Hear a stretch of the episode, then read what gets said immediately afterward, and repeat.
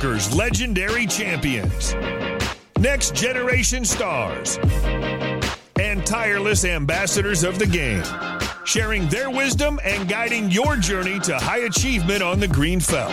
This is Chasing Poker Greatness with your host, Brad Wilson.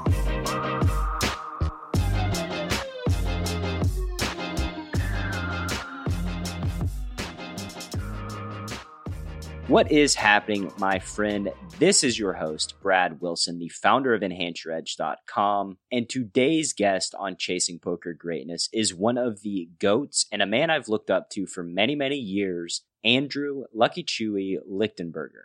Andrew has racked up over $10 million in live MTT winnings, as well as being one of the foremost crushers in any form or setting of the poker world he decides to dive into. Just a few of his MTT career highlights include five WSOP final tables, including a bracelet victory in 2016 for 569K, winning the $100,000 High Roller Alpha 8 in Las Vegas for $1.7 million in 2014, and a second place finish in the 50K WSOP High Roller for 917K just last year in 2019. Chewy and I's conversation leads us down the path of his ongoing love for the game of poker, using intangible intuition when you're on the green felt, separating your biases from your intuition, which can be very, very tricky, and what Chewy believes to be true about our lives. Today, you'll learn how Chewy goes about integrating his intuition with tactical analysis at the poker table, how to build awareness of your quote unquote spidey sense so that you can more trust your gut, our opinions on why poker players tend to play much longer sessions when losing, despite all conventional wisdom telling us to do otherwise, and much, much more. So, without any further ado, I am honored to bring to you not only one of the greatest poker players of all time, but also a genuinely amazing, amazing human being, Andrew Lucky Chewy Lichtenberg. Andrew, how are we doing, sir? I'm doing very well. I'm enjoying my my quarantine as much as I can. I can't wait for all these quarantined podcasts to release like right in a row. It's just going to be like 50 podcasts all recorded in quarantine, released like six months in advance. Um, yeah, hopefully, right? It's a, a sign of people doing the right thing.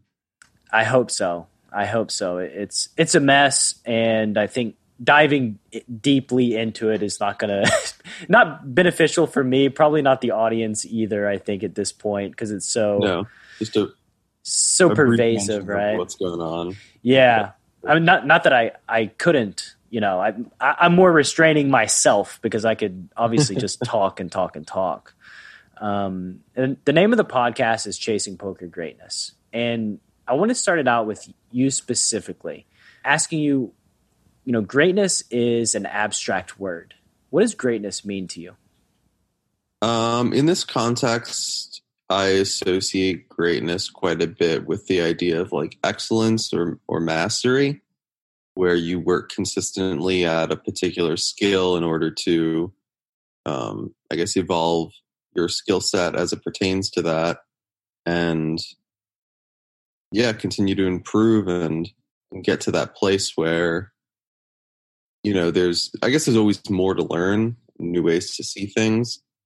But yeah, just to just to continually improve really and I guess have that that mentality of of always wanting to learn and being hungry and being open to new ideas and so on. As related to poker and you, what are, what do you do on a regular basis to improve, to go about that quest for excellence? I mean, I watch a lot of poker, so like any like high roller streams out there, live the bike type stuff. I, I, I still play quite a bit. Um, even if I'm not playing, I'm not watching like a stream, I'll just open tables on a site and just watch. So I'm I'm pretty much always just looking to absorb data and kind of just see how people are approaching situations and yeah, just just always just always open to see what's what's going on. So it's a regular, even still after all this time, a regular immersion to poker. You just open tables and watch what's going on. Yeah, yeah, pretty much. what are some things that that you've learned, like recently, if you care to share, about just watching people play? Because I think it's a very underrated aspect of poker in that lots of people kind of fold their hand and then check out of reality and life and go on their phone or whatever it is, but just paying attention when you don't have anything invested. Uh, it's hard to pinpoint anything off the top of my head that I've learned recently from just watching. I guess I did see a hand the other day uh, with a guy I play with, a couple hands actually, just like especially aggressive lines he took, where you can tell from playing with someone like that that they're they're capable of such things. But I guess just seeing it firsthand and um, having any sort of doubt removed that they're willing to to pull certain bluffs like that is helpful. And you're one of the people that I that I most respect when it comes to the when it comes to the intuitive or like the quote unquote feel nature of the game, which to me is an aspect of poker that's always been very near and dear to my heart specifically. And it gets a, a, negative connotation, I think, or people use it as like a negative, which is like kind of silly to me. But I interviewed Katie Stone uh, a few weeks back. She came on the pod and she gave a hand history where, you know, she raised under the gun with kings flat flat. Flop was jack eight deuce check. She gets led into. She raised the small blind. Pretty quickly rips right, and I asked her in the hand like, how did you feel? Right, like like we break it down technically, and then I, I asked her like snap judgment. How do you how did you feel when they ripped? And she said I felt horrible, like I felt totally horrible and then she she went on to say that she doesn't always trust this feeling and what was interesting about this afterwards were, was we were talking on twitter and she sent me a picture because it was at a final table so somebody took a picture of her in the moment when the dude ripped and you can see the angst. Like her whole you can just you can almost feel the angst in her body. Um, she ended up calling the guy had a set of eights and she busted out. But like why do you think poker players specifically even though they feel this angst um, this in, intuitive feeling that in a spot like this, they don't trust it and instead do what they think is the, I guess, the technically or the technically the correct play or the safe play. Well, I mean, the obvious answer, I guess, is that um, the feeling is a little bit less quantifiable, at least as we currently approach it, and the the theoretical basis will never really lead you astray in the long term. So while there's room for for manipulating the I guess the default play based on those more intangible variables, it is you do run the risk of of making errors uh, based on that, and that's something I've always struggled with as well. I wouldn't actually I wouldn't even prefer to use the term struggle, but it's something I've been challenged by where sometimes I'm sure I've made like very uh, very poor decisions as a result of sort of acquainting myself with these more intangible aspects of the game. Uh, nevertheless, I also believe that it's a part of it, and I guess I just seek to to sort of find the right way to integrate it while not letting it run away with the show. Because I think they they both sort of they balance each other. How do you go about doing that? Well, when I'm playing, I'm always thinking for, first and foremost about the, the, theory, and then I only let sort of the more intangible, um, field based stuff come into play as as it becomes relevant. So I'm not I'm not going there first, but sometimes it'll occur to me that like oh like something's off about this spot. Like I should check behind here where it's like a default bet, or I should make like this low frequency check raise, or you know, I should stack this hand off or I shouldn't, so on. Yeah, I kind of just like, I let it come to me. Uh, I think that's, at least from my experience, the healthiest way to do it. I think if you're always trying to, to check in with it, it's like um, your your gas tank's going to run dry pretty quick. because it's like, it's like hey, you have seven three off in middle position. Like try to just let this one go. right. I, I think in her spot specifically, it's like you know, it's final table spot where giant swing in in one direction or so It's like a very pivotal hand where the, the fortune of the tournament hinges sort of on this this decision. Sure. I, I think uh, I guess I'll start by, like so I've been hanging around Nick Howard this last week, and they're all about mass database analysis mm-hmm. and quantifying, trying to trying to the best of their ability to quantify mm-hmm. everything, mm-hmm. and, and also in poker, like there is this intuitive nature, right? There there is an intuition that we use, and, and it's just where do you think this intuition comes from in the first place? I guess we can start there. I mean, my personal belief, not probably a widely held belief. I guess it depends who you ask is that it comes from somewhere outside of us, called the collective consciousness, for lack of a better term, where, you know, we're, I think our minds are sort of connected to this, this larger, this larger mind, and call it the hive mind, I guess. And, uh, we're able to receive data from that hive mind and we don't really know exactly like how we get it why we get it when we get it but there's there's some sort of impulse there that I think becomes evident at, at various times, uh, at, at, least for those that that choose to look into it and and maybe start to uncover a little bit uh, of what surrounds that topic. Why do you believe that?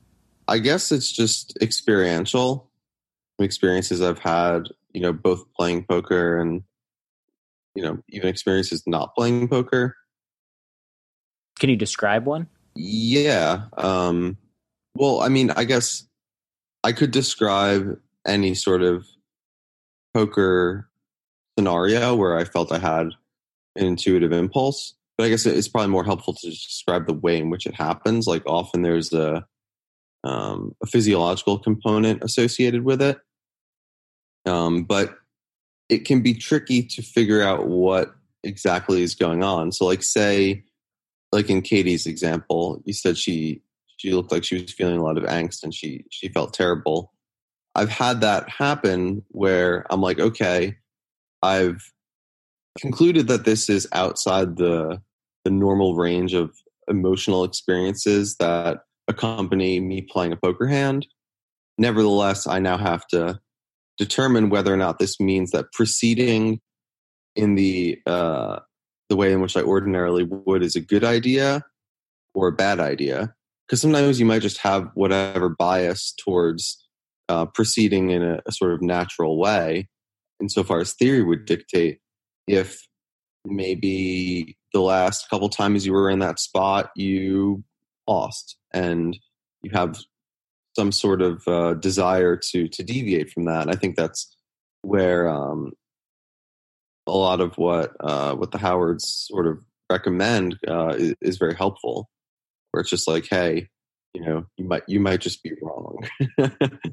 right. It, it it it might not be an intuitive signal from your gut as you say in your blog it could just be an emotional response an emotional bias based on a previous similar spot that caused you some sort of pain or suffering where you're just avoiding it you're, you're, you're making up a reason to avoid it emotionally. Yeah, I, I definitely think that happens. I, I, think that happens to everyone to some degree. Um, maybe the best of the best are able to just completely block that out of their their minds, and that's what makes them that. But yeah, I for sure think that everybody deals with that in, in some capacity. Sure, and I think you you can even feel it sometimes. Like I can feel it as I go through my sessions and I'm making decisions and like I think humans are tricked by randomness a lot. We're we're horrible. Humans are just bad at being random in general, and it manifests in poker where like say you've raised five hands in a row, right? Like you you just you're raising, raising, raising. Then the sixth hand, you get a profitable spot where you should raise, or maybe it's like marginally profitable, and I pass it up because I've raised like five times in a row. I think this is like a bias manifesting in my play where it's like I just don't feel like I should raise it now. Like, but it's just based on pure feeling, right? There's no, th- you know, there's no theoretical reason behind yeah. it. But like I guess what I'm really trying to aim at is like differentiating these feelings, like navigating the awareness of a bias versus something that is actually real, like a, a an actual in, intuitive response based on, you know, the subconscious mind. Like how how do you how do you even navigate these waters? How how does someone gain the awareness to even go about navigating it? Because like like with Nick Howard and their crew, it's almost as if just ignore the intuition, right? Like yeah. I hate I hate putting it in those terms, but really, and, and I think like for some people, at least towards the beginning of one's career, that's not necessarily the worst idea because I, I, do think that like you have to learn the theory if you want to be a successful poker player. So if you're trying to balance those two things up front, it, it might just not work. Uh, nevertheless, I think like you kind of hit the nail on the head. Like you have to have the awareness of it uh, first and foremost. And once you have the awareness of something that pertains to this idea, whatever that means to you, you can start to sort of sift through the, the feelings that you get while whilst you're playing and see what those sort of mean to you and how they relate to to what's going on and and look to form any sort of uh, link based on patterns that emerge. How do you go about building this awareness in the first place? I mean, I guess like meditation type practices are helpful because you can get in touch with how you're feeling and, and what you're feeling. But I don't I don't know. I guess it's it's probably different for everyone. So it's it's hard for me to say anything too assertively or definitively. But I don't know. Like when I'm playing, I'm, I'm pretty aware of how I'm feeling. I, I think it also helps a lot with like tilt control type things. It's like sometimes, you know, if you're just getting smashed, you can just acknowledge like, okay, I'm probably playing like my B game right now because I'm just not in the right state of mind. Um, whereas if you're the one doing the smashing, you're like, oh, okay, yeah, I'm playing like my A plus game. Like there's there's sort of you know nothing holding me back right now. I'm not overthinking things. I'm just letting it flow. Um, I think it's in some ways an extension of that. It's just like acknowledging how how you're how you're feeling, how your emotional state is fluctuating, what sort of impulses you're getting, etc. Right. So gaining awareness of awareness is the first step. Gaining awareness that there is aware- awareness that is needed in these high high emotional spots, and you know, just even thinking about how you feel in any given moment and, and sifting through that, I think is very important for folks playing poker versus like just flying by the seat of your pants almost. Yeah. You know? Yeah, absolutely. You mentioned flow state. Like you mentioned your A plus game playing in a state of flow. And I know that this is something that's near and dear to your heart. How, do you go about entering flow state more often in poker? I think it's one of those things where you can't so much try to do it. There's no like trying. It's either you're doing it or you're not. Um, and I think a lot of that just comes from just sort of letting go. Like it sounds a little bit cliche, but I think that's usually what works for me. Yeah, and it can be different Letting on different what? days. Sometimes it feels like okay, I have to be like making decisions a little bit more quickly, and sometimes I feel like oh, okay, I should probably slow down a little bit. I, I think it it speaks a bit to like I guess honoring the way that you feel. I guess sort of link the two things. Like I know um, there's a, a chess master um, Igor Petrosian was his name, and he was very revered for like, you know, just being a phenomenal uh, tactician and uh, defender and so on. And he had said that on the morning of big events, he would just like kind of meditate in his room before the game and try to figure out if he was going to play like a more aggressive opening or a more sort of like compact system where he would just sort of wait for his opponent. And I've never really heard any other chess masters speak in similar terms, but I thought that was pretty cool. And and I guess in poker, you know, there's there's ways to sort of um, take from that uh, in in a practical sort of strategic sense. But I think more generally, just the idea of just kind of figuring out where you're at on any given day is kind of helpful and I think that that I guess introspection lends itself towards the ability to to find a flow state more easily. Is that from The Art of Learning by Josh Waitzkin? Yes. Like I'm, I'm pretty sure I, I read. Yeah, yeah, that's where I read okay. it. Yeah. Yeah, I, I, remember that specifically because I thought I uh, I related to that. Like I think that in poker, some days you're more aggro. some days you you have more energy. Some days you have less energy, and uh, sort of just accepting that and leaning into it. I've found I found effectively over my poker career that leaning into any emotion that I have is always better than fighting against it. As long as um, it's not a um, negative one. One. well, right. As long as it's not just like pure monkey tilt, sure. right? but here's something that I've been thinking about mm. a lot, and my listeners are going to get sick of it because I'm going to talk about it with multiple guests in a row.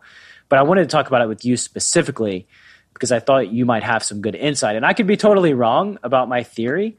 And I think I think that for some people it could be very a dangerous thought. However, I've noticed in my poker career that I've always been a high intensity player. So high intensity, I can go for two or three hours max, and then I need to mm-hmm. rejuvenate in some way. Like I need to get away and come back. And like I, I just know this about myself as a human being. However, if I lose, if I lose like three or four buy-ins, like relatively in quick su- succession, I found over and over and over again that I'm able to play longer I have more focus, I have more energy. And this goes against pretty much everything that I've ever read in any poker book as far as lengthening a session when you're losing. I've just found that for me personally, I do have extra energy. I do have extra focus. And it feels beneficial to lean into that versus fighting against it and feeling bad for playing longer um, when I get these extra bursts of energy. But I would love to know your thoughts on this specifically. It's just it's a pattern that I've seen poker players fall mm-hmm. into since the beginning of time. They play longer when they're losing over and over and over again, despite all logic, despite all like uh, you know logical thought and, and conventional wisdom. Yeah, it's fu- it's really funny that you mentioned this actually because I was just chatting with a friend last night, and um, he's like, "How you doing?" I'm like, oh, "I'm on a bit of a downswing," and like, how you doing? He's like, oh, I'm kind of crushing lately. And we were talking about how we felt about everything going on in the world. And um, he has a bit of anxiety, and I don't really. And I was thinking, like, okay, you know, this is just like two random data points. But then I was thinking, like, you know, while I'm in the middle of a session, I actually can relate um, to what you're talking about to some degree. And I was trying to figure out, like, you know, why why does this exist? Like when things are going well, why do we want to like pull back and sort of rest on our laurels? And when things aren't, why do we want to push on and, and trudge forward? And I guess like some of it is perseverance and, you know, just like probably some people exist who are like a lot um, more risk averse than you or I, where when they're winning, they want to keep playing. And, you know, I'm sure we've both had our moments where, you know, we don't have this, but, you know, it does resonate with me. And the thing, the thing I concluded, um, just in a very brief sort of um, moment of pontification, is that we're so used to things just flipping. Like, you know, we know in in poker from having logged enough hours that nothing lasts forever. So if you're winning, eventually you're going to start losing. If you're losing, eventually you're going to start winning. And obviously, we're all in it to win. So when we're winning, we know eventually the loss is coming. When we're losing, we know eventually the win is coming. So that's all I got as far as that goes. But um, it does seem possible that we just know eventually like the tides are going to turn we're doing our best to to deal with that reality. Prevent the inevitable shoe dropping that where we get crushed and then just keep playing our way out until you know the other foot drops and we start winning. I think that does make a lot of sense um, just logically and emotionally. Uh, i thought about it too that like in a, in a moment of high stress, I think that humans can gain some clarity, mm. where you know you're you feel like you're aware you're walking down the street and then somebody pushes you down. You have some sort of physical altercation, like you're going to be more focused in that moment. You're going to have more energy. So when there's pushback against you, I think human nature might be to push back and you gain gain energy based on it, maybe it's just a natural human response. I'm not sure, but I know that in saying this, I'm not advocating anybody to just play for 48 hours straight when they're losing it on yeah, tilt. Mm-hmm. But um, for for the seasoned veterans out there that feel bad when they play longer and they're losing, I think it's not something you should feel bad for. I think you should lean into it and kind of be grateful for the extra energy. Yeah, I think a lot of that is is true. It's really just how you approach those uh, those losing sessions while you're in the midst of it. And yeah, I mean, if you're tilting, like of course it's not going to work. But if you're if you're playing well, you're not letting the the losses affect your decision making. Then yeah, I mean, by, by all means. Right. It, again, it's having awareness as to whether you're tilting or whether you're using the energy in a positive way. Mm-hmm. Okay, so there's a quote from from your blog that I want to read back to you and ask ask mm-hmm. your thoughts. You said, although I can only speak for myself, I feel that something which is somewhat pervasive amongst humans is that we like some degree of routine, but don't like when consistency turns to monotony. Mm-hmm. I've worked to combat this by employing routine in a way that's healthy, but allowing myself the freedom to sway from a rigid approach if it feels right.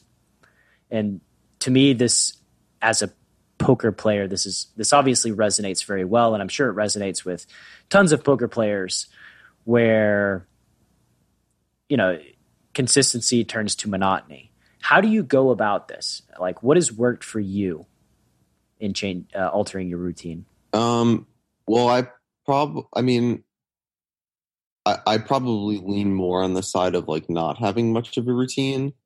I have like general things like you know when when life is quote unquote normal. Like, you know, I'll, I'll get up in the morning, I'll, you know, catch some sun, um, do some meditation, go to the gym, get some food, and then, you know, probably start playing on most days. But yeah, I guess uh, the reason I wrote that is because I know that my, I know that uh, the unstructured nature of a professional poker player's life can lead to chaos so like trying to employ sort of some pillars to live by is is helpful but nevertheless i also know that when i try to adhere to that routine too too rigidly it just like loses its um anything that made it valuable just like sort of lessens over time it seems like after a certain amount of days of doing the same thing I just want to do something different. I've noticed this, especially as it pertains to like my sleep schedule. If I'm going to sleep at like a consistent time for two or three weeks, it seems like almost inevitably there'll be one day when, for whatever reason, I'm just not tired. And I just like stay up all night and just completely ruin it. And I used to like kind of, you know, get down on myself because it's like, well, I was, you know, quote unquote, doing so well and now I've destroyed all my hard work. But I think it's it's just a nat- natural impulse that I don't really fight anymore. I'm just like, okay, that's just the way that I deal with these things, and I I, I would rather like you know mess it all up, so to speak, and, and start from scratch than continue on with it. And maybe that will change, and maybe it won't. And maybe it's like a learned behavior, and maybe it's uh, just part of who I am. I don't really know. it's so funny that you say that because I just a few hours ago got finished speaking with Anton Wigg, and he told me a story uh, where somebody y- y'all were playing poker together. Somebody asked a question of like, "What is what's your biggest regret over the last three months?" And like people were giving their reasons, and he said, "Chewy sat there for about three minutes and said." I know what I got mine. I, I have mine. I stayed up really late. I stayed I stayed up really late and slept till three p.m. a few weeks ago. yeah, no, I remember that. There's it was not too long ago that we had that that interaction at the table. I mean, it feels really stupid when you do it because then, like, okay, you wake up and like, you know, obviously you're not going to sleep at the time you were a couple days ago on on that day because you woke up at three and you missed a lot of the sun and it is what it is. It is what it is it is what it is. Yeah, it's just. I think again, you know, instead of I think human humans just in general, at least in my life experience, whenever instead of leaning into the negative connotation with these things, the negative feeling of breaking a habit, the negative just all the the negative feedback that you can give yourself, just sort of accepting it as okay, biologically I wasn't sleepy. I stayed awake yeah. all night and it just happened and now, you know, maybe this is just my normal, right? I, like trying to quantify everything like something that I, I, see people do all the time is like, you know, you need six hours of sleep. Like if you're sleeping more than six hours, like you're lazy. You're a lazy person, right? And I know me, I need nine hours, period. Like that's my optimal amount of mm-hmm. sleep. And if people take to heart this feedback, this heuristic of like, oh, if I sleep more than six hours, I'm lazy, and yet they feel miserable and are operating as at a lower level, this is just bad, yeah, right? Sure. Like, yeah, it's uh, it's interesting thinking about it and hearing the reflection in this conversation because uh, I do, you know, try to hold myself accountable for the behaviors that I have and and the lifestyle I live. Um, but nevertheless, like you, you really never do know quite what is is to come, and you know maybe maybe that happens, and then you catch a really good game, and you're you know prepared to be up late the next day. Like there are unforeseen benefits that come with this and i think you know living a lifestyle that doesn't really have scheduling built into it um, outside of podcasting is uh, you have to kind of be open to to whatever comes your way and and just yeah allow it to to be what it is isn't it interesting that we can go back in our lives on some of the moments where we suffered the most, look back on them as something that we needed in that moment that is beneficial to us in the future, and yet still suffer in the moment, like when Definitely. life throws us a curveball, right? Yeah, it is interesting that, that things can work that way, but I guess it's it's great that they can because I don't know, it's like transmutation almost. Tell me what you mean. Go f- dive further. Uh, that. Just that you reframe the way that something uh, feels or how you relate to it as time goes on. And I think, like, especially this is true with, uh, like, I've noticed this where, say, you know, say you're at the height of an upswing, and then, okay, you start losing a bit. And it feels so unusual because you've, you know, it's, it's um, contrasted to what you've been experiencing. Say you lose a couple buy-ins, the next day you lose a few more and the next day you lose a few more. And it's like you start to almost become numb to the losing because now that's like kind of your your new normal in some sense. And something that was previously like so um so jarring because of the contrast is now exacerbated in terms of, you know, the the practical effect that it it has on, you know, your bankroll and just like the the amount of losing is is more so, but it actually feels less so. I just think that's that's a really interesting way that experiences sort of work in in tandem with emotions and the timeline they exist on. Yeah, it's it's funny that you say that because I I have to I have to always notice when my brain is lying to me or like have to be introspective when I'm I have these thoughts. But when I'm on an upswing, there's common thoughts that come to me. And number one, when I when I talk to guys, I, I talk to guys and they're on an upswing, and I he, I hear the feedback from what they're saying, and it makes me recognize when I'm believing a story mm. in my own mind. And one of the stories that I always hear and that I'm always telling myself on an upswing is I'm not even getting that lucky. like I'm not even running I'm not even running that good, right? Like um I can't even really imagine losing uh, losing in the next month. Like, but it's weird how the brain just tricks us over and over and over. Yeah, and again. I think that's the reason that like intuition gets a bad rap is because most people aren't being realistic enough with themselves. You know, save for the people that just don't believe in the idea of it. Um, but most people just aren't being honest enough to like parse through the data because a lot of it is uh you know, it's fairly subtle it's not like a very overt thing it is and tell me, do, do you have any stories about when you just you went with your intuition completely against poker theory and well, whatever the results were? Um, yes, definitely many of of those.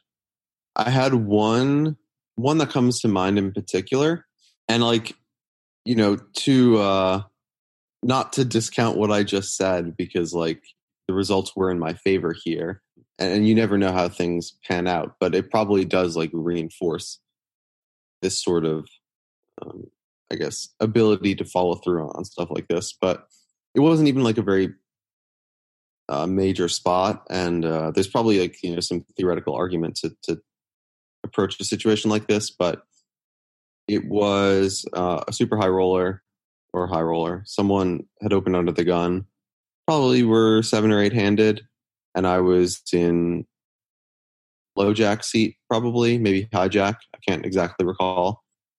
And opener had like 16 or 17 blinds, and I had queen jack suited.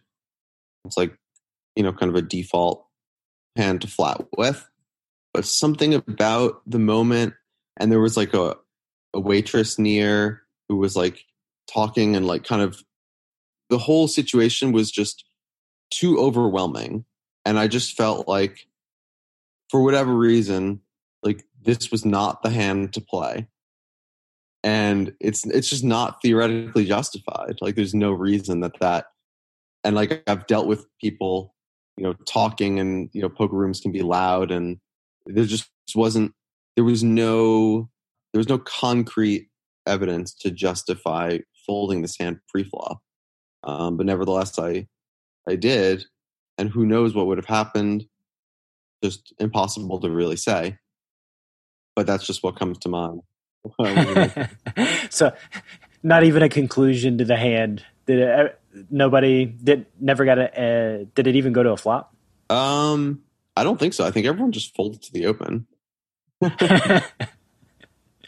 So you don't can't even get any quantifiable feedback as to what was going on. Yo coach brad here and i have a very simple question. How would you like an opportunity to join nick howard's crew at poker detox this is a chance for you to have world class coaching and hop on the fast track to destroying online cash and MTTs without risking your own money or enduring years of pain trying to figure things out on your own. I recently had the good fortune to go behind the scenes with Nick and his detox crew to experience for myself their training methods, and quite frankly, I was blown away and have never seen anything like it. The Poker Detox system is both powerful enough to supercharge your game and simple enough to implement hand after hand. In the last year, they have verifiably fast tracked multiple players from 50 no limit all the way up through 1K no limit. And on average, their players are winning 8 big blinds per 100 on non app sites across all stakes, with the majority of volume being played at 200 through 500 no limit. However, this opportunity is not for wannabes or lazy bums. This is for folks who are obsessed and want to do the work so that they can reach their full potential as poker players. To qualify, you must be able to provide a break even or winning graph in cash games or MTTs over the last three to six months and be willing to play full time. To take the next step, all you have to do is send me that graph via email brad at enhanceyouredge.com or send a direct message to at enhanceyouredge on Twitter, and I'll personally guide you through the next step in the process. Once again, that email is brad at enhanceyouredge.com, and the Twitter handle is at enhanceyouredge. Thank you for your time. I'd love to hear from you soon. And now, back to the show. I want to talk to you about energy because I know that you're a big proponent of energy, right? And I think that again, going back to your blog, something you wrote about, you know, the electromagnetic brain, auras, um, sensing things from our fellow human beings in a live setting mm is something that I've always trusted as as a poker player because and and again like there could be bias there could be distortion. It feels right. In the moment it feels right, even though maybe it's not quantifiable. What are your thoughts, just in general, on energy at the poker table? I mean, I definitely think, yeah, like you can you can sort of get a sense for how other people feel, particularly as as hands develop and on future streets, like uh, people who aren't composed tend to show it more as the pot grows in size and the decisions have more relevance. So I think there's just like sort of the the nature of your, you know, you're sitting in close proximity to somebody and you know their their behavior may give it away. Call it a tell or you know just general behavior that that shows through uh, in the way that people are acting. But I do think there there are definitely more subtle things going on where, particularly as it pertains to like significant others, like you can get a pretty good sense of how someone that you're very close to is feeling without them voicing any sort of concern or elation or any sort of emotion along the spectrum. And and I think like, you know, that uh, that same ability is not lost at the poker table. It's just experienced in a slightly different way. And I think a lot of it has to do with like sort of just matching someone's uh, call a frequency or like their their level of consciousness and sort of being on on the same wavelength as them. I think there's a lot lot to be said for just sort of determining where they're at, either in their mind, what they're thinking, um, or just like where they're at in their range, like trying to deduce, you know, based on their actions if they're towards the top or towards the bottom. Um, I guess saying to, based on their actions is sort of disingenuous in this sense, but yeah, just sort of how they're approaching the situation. I would say it'd be, I think, selling you short to to think that you don't afterwards, after having awareness of these spots where your gut, your intuition tells you to go one way, one direction or the other. I assume you do after the fact reflect and try to break down or quantify maybe what was going on, um, especially if you get some data, right? Yeah. A, an active practice. Yeah, I think it's pretty important to to always be open to like, hey, maybe you made the wrong decision. I think without that, none of us probably would ever have gotten better at poker in the first place. Like you have to always be open to honest self examination and yeah, just uh, the possibility that you, you made the wrong choice and have been making the wrong choice and will continue to unless you self correct. Yes, this is definitely a commonality. That one of the commonalities I found among poker players is this almost obsessive introspection, question asking, picking apart every single thought, every single decision as to why did I do this? Is this right? Is this correct? And it, it's a trap that I find less experienced poker players falling into. They believe they do something with 100% certainty when there's just no chance that that degree of certainty is obtainable. And by not questioning, by not having introspection, they know they fail to grow and improve over time. Yes, definitely. And I think it's interesting how this sort of same idea manifests itself in the real world, where a lot of times people will assert such certainty about various uh, real world events or, or circumstances. I'm always just like, I, I don't know. I mean, maybe, but um, sometimes it it makes me think like, am I just not seeing something? But then more than likely, it's just no. Like I'm just used to the nature of probabilities and uncertainty towards you know realistic outcomes and a lot of people aren't they just like latch on to whatever you know sort of acquiesces their uh their biases or or their emotions probably more often than not. Um yeah to generally a story that they they they choose to believe. What is true? What do you believe is true? Uh, we exist. I can say that with certainty. And there's more to life than than what we see um, and everything's a miracle. Oh wow! Expand on the last one a little because that one's that's a big one. I guess like I think either everything's a miracle or nothing is. Like I don't think I, I think it is binary in that sense. I don't think there's any there's any in between there. And I just prefer to see that everything's a miracle, even if it doesn't really make sense uh, while it's happening. So, would you say that the universe is benevolent? Yes, definitely. I think a lot of people would probably argue against that. Um, but I think, yeah, there's some sort of underlying, like, universal hive mind, and it has intelligence and, and benevolence for sure. Yeah, I think about this a lot as far as like, is the universe neutral? Is the universe benevolent? And benevolence always strikes me as more true. I never know if I can trust my human brain and my own biases, but just the fact that life exists, uh, the fact that we're here feels benevolent versus the alternative of no life, no existence, no nothing. Yeah, yeah, for sure. And I mean, it, it makes sense that it would it would feel better to be here than not, given we are.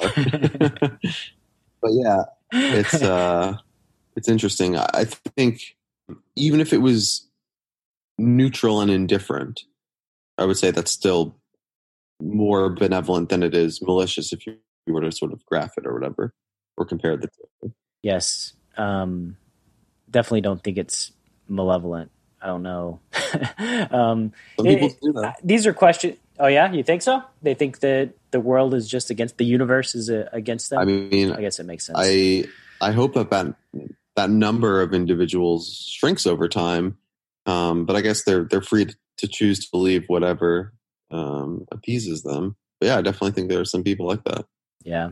Even in Buddhism, like one of the core tenets is like life is suffering, and I like a lot of Buddhist ideas, but I don't really get that one. Yeah. It, so through the ego, the, the ego is the cause of all suffering, right? Is that this is Eckhart Tolle, although it may that may originally be more spiritual Buddhist beliefs.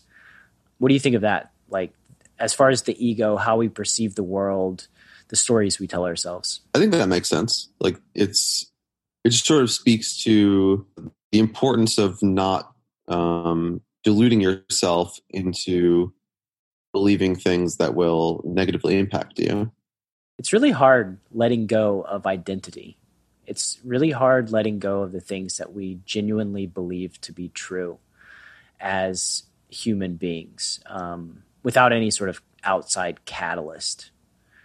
And yeah, it's just the the ego to me feels like an evolutionary tool that makes sense of everything and is the basis of our identity. Um, yeah, I don't think the ego is inherently negative. I think it's more just like a, a filter system, but I think it, it can be and probably often has been, and that's why it's gotten a bad rap. Yeah, I mean, if it's evolutionary, it's built. You know, it's it's something that is designed for human beings to be more successful and to navigate the world and to work together as a community and as a tribe. Um, but obviously, when you exist solely through the ego, problems are going to just naturally develop. And I think that like whenever there's conflict amongst opinions, just with people in general like like you said you know i can i find myself falling into the trap of being right. I'm on the right side of this. I am right. And then when i think about it a little further and analyze the ego i think well this person's coming up from it f- through a different filter um, from a different place. And the story that they're telling themselves like who am i to say somebody's story is wrong and my story is right? Like that seems uh, arrogant in a in a way to me. Yeah yeah, I mean, it is, and I can also relate to having been on your side of of things in the past. Anyway, I'm I'm taking taking us far away from from poker, uh, but let's jump back in. What's the most unexpected thing that that's come from your poker journey? I mean, to be honest, it's all kind of unexpected to some degree. Like, I mean, when I first got into it, I just really liked playing. I didn't know how many great people I would meet. I, I, didn't know I would do it professionally, that I would travel the world, that I would achieve success in a variety of different ways. I feel like the unexpected nature of it is kind of still evolving, but it's all really, yeah. If I were to to speak from where I was when I started, yeah, it's Maybe it's just the journey through life. Yeah. it's everything is unexpected. Yeah. Um, when you think about joy in your career playing cards, what's the first memory that comes to mind? Probably when I was new to playing online tournaments. I'd achieved some level of success in cash games. And uh, I just saw how many friends of mine were doing well in tournaments and was just kind of drawn into them. And I lost for uh, a few months and like a decent portion of my bankroll at the time. And then I just went on a massive upswing, won a seat to PCA, got like third in F tops, continued having like various other scores. And that sort of stretch uh, was very joyous because outside of just the direct financial gain, it was also representative of the idea of like, okay, if you're not doing well now, but you're playing well, you're just setting yourself up for when the tide does turn and you will eventually have the success. Like you're the seeds that you're sowing with your good decision making will eventually uh, bloom, uh, and that that will be very joyous. That's a that's a great lesson, and sort of the opposite of uh, Jeff Madsen, who I had on the show, who like his first WSOP went from a sub, you know, a high four figure bankroll to the seven figures in less than a month mm-hmm. because of just tons of success um, in 2006. But then obviously you have to learn the inverse lesson of I, am not just going to win every single tournament that I play, yeah. right? Um, you need that balance as poker players. Um, and that's, you know, that's a greatness bomb and a great lesson for the folks listening that along your journey, do the best you can, make great decisions. There's seeds that will eventually manifest um, if you just keep at mm-hmm. it. Yeah, and I think about that a lot. Like when I'm playing and losing, and like particularly losing all ins. Like, well, I, I have to contribute to my part of the statistical aspect of this game. Like, I, I always I struggle sometimes. Again, I shouldn't say struggle. I'm challenged sometimes by like knowing why I'm doing something if if at the end like I know you know I could track all my my results and like, okay, you know, I win X dollars per hour or per hand or, or whatever. But like even something as silly as like generating points in an online site will sometimes like make me feel as if like okay there's a reason i'm like sitting here playing um, outside of the money and like uh, you know uh, to that point like knowing that okay like you know even though i lost these all ins like I, I, have to do that in order to win like it's just part of it. It's it's uh the other side of the same coin. It just helps like with getting through tough times i guess.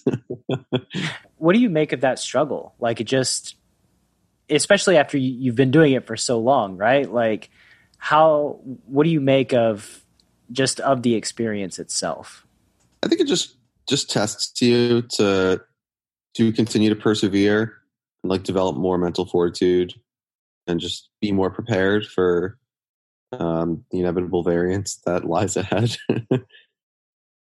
yeah, it, you have a great lens on in which to view the game that I think is, you know, like I mentioned earlier about when you're stuck buy-ins and you have energy and you know you can go on tilt. Like just looking at things through a different lens can offer a new perspective that sort of unlocks current and future gains and keeps you in the in the race because uh, it's easy to get overwhelmed with emotion it's easy to get overwhelmed and feel like the world is going to end as a poker player this happens to us regularly more regularly than probably most human beings i would think yeah so the opposite when you think about pain in your career what's the first memory that comes to mind um yeah so definitely um, playing high stakes heads up uh, against mostly one opponent, but there were other people in the player pool that were also looking to play this guy.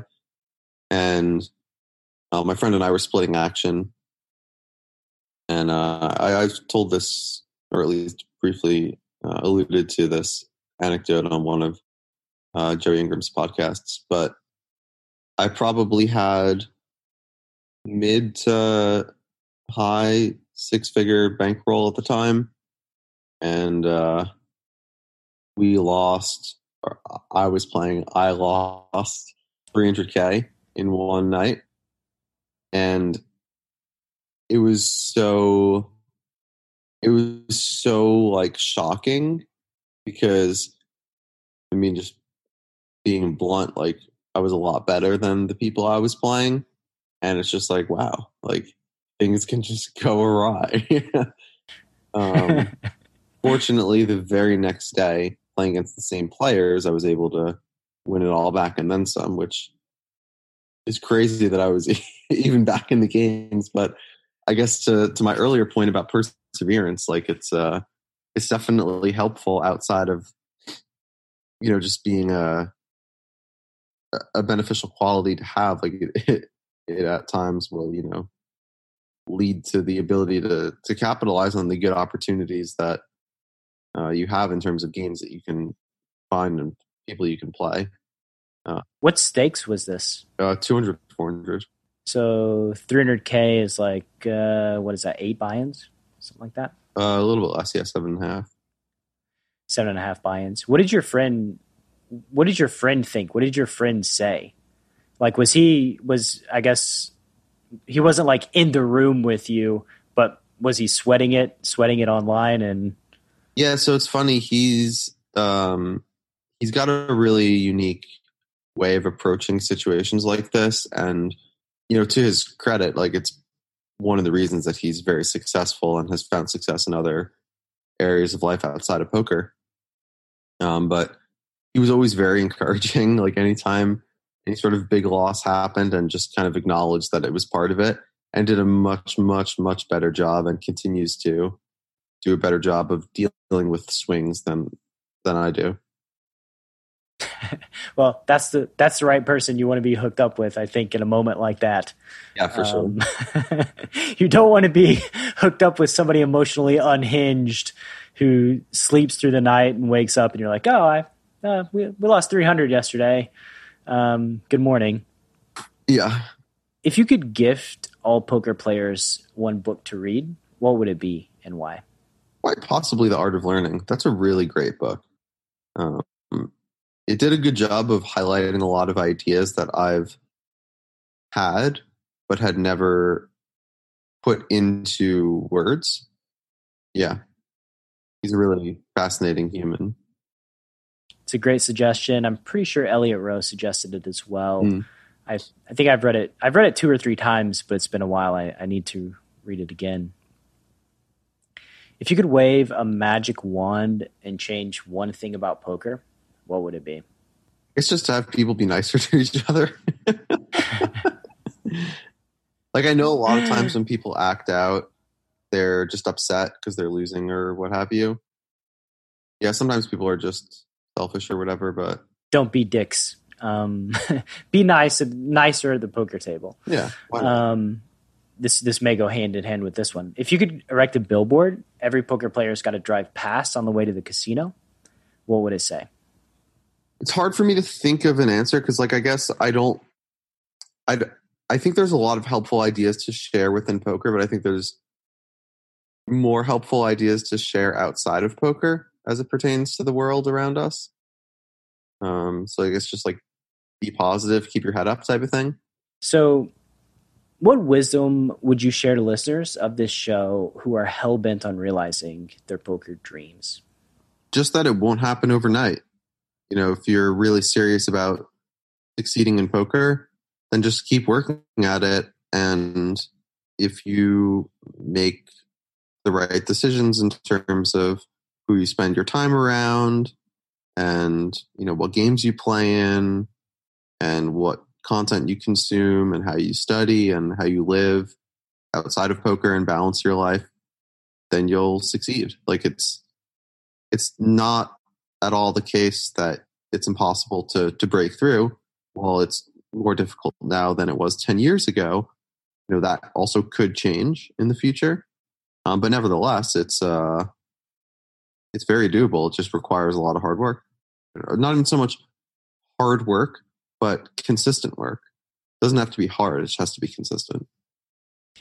And consistent in a way that moves the needle I, is important too. Like you, you hit the nail. You, you hit some great points as far as who are you consuming content from. Who are the people in your inner circle giving you feedback? All of these things matter. Like you need great reps in order to improve over time as a poker player but there's definitely there, there's obviously cases of people coming up in the poker world in the last three or four years who are 22 23 year old phenoms that are successful and even on a lesser scale guys that are make a living that have come into the game in the last couple of years so like saying you know i hear don't get in don't be, try to become a professional poker player it's too hard um, and I've been I've been guilty of this as well, telling saying like no, it's too hard. And I do wonder if when I say this, this is a way of protecting my own ego, in that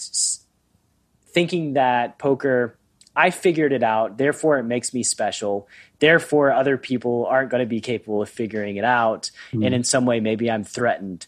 But I, I, I know that there's just so much evidence that you can do it. You can make it as a poker player in this day and age if you put in the work um, and do the things you're supposed to do and plant those seeds of growth. You know. Um, yeah, there could be an element of that of like protecting your own ego or whatever, but because you're acknowledging it I think it's probably less likely that that's actually um, a part of it.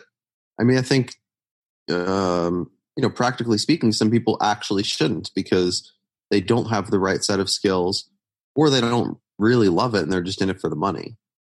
Like, I think you really have to love to play because, like, like here I am, you know, I'm how many years into my career? Like, know, almost 15 years I'm still just like watching random games play out. I mean, there's love for the the game and the process and the experience that it entails. And not that everyone has to go to such extremes, but yeah, uh, I think there's you know some some foundational things that have to be in place before somebody is, is able to do this consistently for a long period of time. Hundred percent. The the perspective I think that I was that I'm coming from is I've been playing for 16 years as well and there's a spectrum of my beliefs and mm-hmm. and who I have been as a human being and I think that historically speaking early on in my mid 20s or late 20s it was an ego protection type of thing where maybe I did interact with people who could have made it in poker, but because of my ego at the time, I wasn't able to recognize the drive, um, the obsession to do what it takes to succeed in poker in other people, and that that could have limited other folks. You know what I mean? Mm-hmm. That makes sense. What's your current big goal as related to poker? Um, a big poker goal. I don't really know that I have any, to be honest. I've never really been one to cling too tightly to goals. I, I've felt for some time now that like process oriented approaches are more beneficial in terms of you know just practical uh, ways to go about any given day and any decision as it as it pertains to like you know things that you would like to achieve. But I guess insofar as things I would like to achieve, I don't have like specific goals. I mean, sure, yeah, I'd like to win some more bracelets and you know, bunch of tournament success and you know, hold all the lobbies and so on. But some of it's not super realistic because I just like am not focused on certain things. But um, yeah, just like to, to continue to be successful, I guess, and continue to improve is is probably just my my biggest goal and the process is just keep planting those seeds just keep making good decisions and eventually all the other stuff works itself out just by nature of the process 100% um, do you have any projects you're working on right now that are near and dear to your heart? Yes i i'm partnered in um, a tech company in india that created an online poker site. So we actually have software and we've had it for some time now. And i obviously love poker i'm I wouldn't mind you know seeing this succeed. Of course, logistically, it's yeah, logistically it's tricky because I mean I see what Phil has gone through with Run It Once, and I would be lying if I said I envy what it seems like he's had to deal with, you know, with back end uh, endeavors. Nevertheless, India is a different market, and I um, I love the people that I work with over there. I trust them a lot. So, yeah, that could be cool to to see it turn into something at some point. But time to tell. What's the name of it? Can you uh, tell me about yeah. it? Because I, I, actually don't know. Um, Poker Tempo is the name. We don't actually have an active player pool yet. Um, there's just been a lot of work done on the front end and the back end of the software for a period of time. Um, but yeah, you can people can punch it in, download it, and there's uh, an AI that was created to just sit with people when they sit at Play Money. So if anybody wanted to like test it out or whatever, and yeah, it's cool. It's it's pretty good software, and uh, yeah, it, it would be neat to just like be on the other side of things. You know, like I've played so much poker and I've operated no poker, so it would, it would just be an interesting uh, experience to sort of you know have such a good understanding of what the customers go through as players and what they want and what they need and so on. And I think that's absolutely necessary and something that's typically missing from a lot of the existing platforms are executive in suits that make decisions without having gone through the emotions mm-hmm. and the experience of actually being a pl- a poker player. It's I hate I hate beating a dead horse, but I, I always go on these rants about um, sites that that minimize the pros and take away more of the aspirational journey of poker and go back to like full tilt where it was you know the tagline is play with the pros right it mm-hmm. was obviously ran by pros obviously went horribly awry at Black Friday. However, there was something to the way they positioned themselves, the way they marketed themselves that was appealing to a major audience. And so, you know, minimizing the pros or trying to reduce as many pros as you possibly can is just horrific, in my opinion. Yeah, a few bad eggs shouldn't ruin it for everyone. Like, there's some bad people. Does that mean all humans are bad? No, of course not.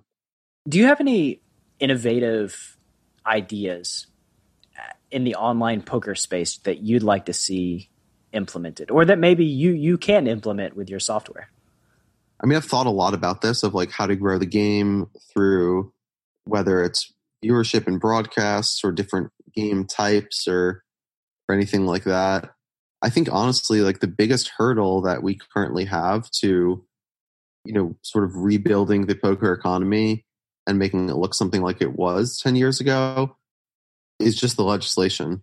Like those barriers that are in place that prevent people from fluidly exchanging money across various borders is almost insurmountable if things are to ever look like they were before. I don't really know that. I mean, certainly some efforts can be made. And I think, like, you know, parties doing a great job running live events and building their brand and, you know, propping it up to make it look something like it once did. Um, you know, granted, the entire ecosystem is different now. Um, but nevertheless, I think, yeah, just until legislation changes, it's going to be hard to kind of to overcome that. So I only had a couple more questions, but now I have a couple more questions okay. on what you just said. Um, firstly, do you think it's even possible or feasible that poker could return in the way that it once was? Yeah, I mean, I think it's it's possible. It might not be probable, and were it to come back in the US, would it be the same as it once was? Definitely not, because I mean the game has changed so much in terms of how people relate to it and their perspective on it and strategy and whatnot. But it's possible that it would look something like it like it once did. But even then, like it used to be that you know it was Italy, it was China, it was the UK, the US, Mexico. Everyone's sitting together and I don't know that that is. I mean, if if we were to just like you know completely throw caution to the wind, and the government was like, "Yeah, just play with whoever," and all all governments just sort of had an enlightenment moment, and uh, you know, we just sort of became collectively enlightened. Yeah, it's very possible that it would look quite a bit like what it once did. I like that. Second, second question: What's the future of online poker look like, uh, especially with the advancements in AI, in software? Do you think online poker is a sustainable thing? I think it can be if it's policed, and I think uh, you know part of the reason that regulating sites is somewhat important is uh, you know if these unscrupulous behaviors come with the possible punishment of actual crime, it would be somewhat of a deterrent. Now, I'm sure some people would still choose to do it. Nevertheless, it would it would be helpful in in combating and mitigating uh, that behavior. Yeah, like dude, dude using uh, you know assist some sort of assistance software and gets to go to prison for uh, for stealing or whatever the punishment may be. Or right? can you just get something on your record like, oh, you're a felon, like you cheated in a game. I mean, yeah. I don't know what the equivalent is in like a casino setting. I guess they just 86 you and maybe they press charges. I, I don't really know. I'm not familiar. I have no idea as far uh, it would probably be a bad thing if we knew exactly what happened if you got caught cheating in a casino. Yeah. All right, one more question and then we'll we'll call it. We can get back to quarantining ourselves.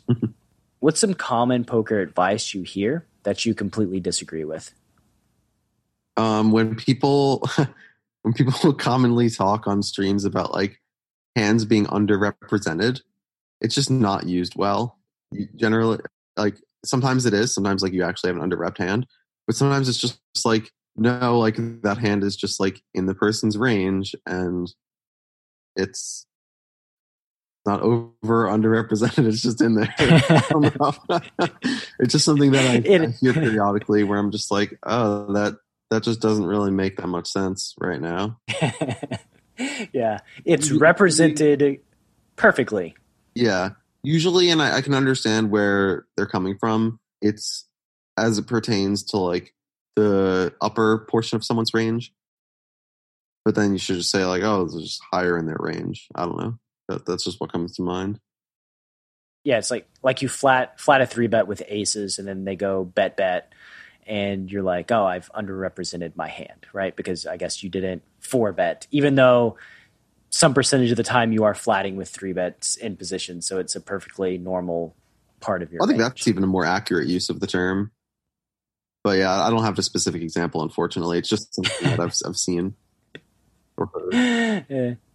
I hear the term unblock, and that term breaks my brain. Like, I have a hand that unblocks the bluffs, which for some reason it's just hard for me to to wrap my mind around it because it's like anyway it's, it's one of the things that, that i've seen or heard people use like oh what about the times that you unblock something? And i mean i'm like so i have something that's not relevant to anything. I just have two rags basically. Okay. I think a lot of time unblocking is most helpful when we're bluffing and we want them to have like the obvious draw. A lot of times, why like giving up with flush draws in certain cases is good because you mitigated the chance of them having the flush draw to fold out, type of thing. Right, right. And I just think about it as like we're not blocking. like you yeah, know, we're not blocking yeah. the hands that we want them to have. But then when you throw unblocking into it, my mind just just doesn't compute for some reason. All right, man. Uh, final final question: Where can the Chasing Poker Greatness audience find you on the World Wide Web? On Twitter at Lucky Chewy. I don't post a ton of stuff because I just usually don't feel compelled to. But yeah, I have a, a blog that I update also fairly infrequently. Um, I create content at Learn WPT, make videos and, and teach seminars with them, and can't say enough good things about them and their the whole team they have. It's just a great group of people, and it's really fun to to teach. It just kind of like brings everything back to basics for me, and yeah, just articulating ideas that I have in my mind um, it really really forces you to to be honest with yourself about your own play and your own thoughts when you're sharing it with others. How often are you updating the the curriculum, the things that you teach in Learn WPT? So I'm not solely responsible for that, but I would say it gets updated two to three times a year. That's that's good. That's a high that's a high frequency. Um, yeah, and it's not like it gets totally revamped, but like oh, okay, you know, we can change around these slides, add these, take these away, type of thing. Yeah, because by the nature of poker, it's just evolutionary. It changes. It is over time. I ideas need to be updated. Well, thank you, my man, for for your time, for your energy. I'm very grateful. I appreciate it, and uh, let's do this again sometime in the near future. I'm grateful yeah. for you having me. Thank you very much. Thank you so much for listening to this episode of Chasing Poker Greatness. If you have yet to subscribe to the show, please take a second to do so on Apple Podcasts or wherever your favorite place to listen to podcasts may be. For more content from me, Coach Brad, please visit our YouTube channel at youtube.com slash enhance your edge, and I'll see you next time.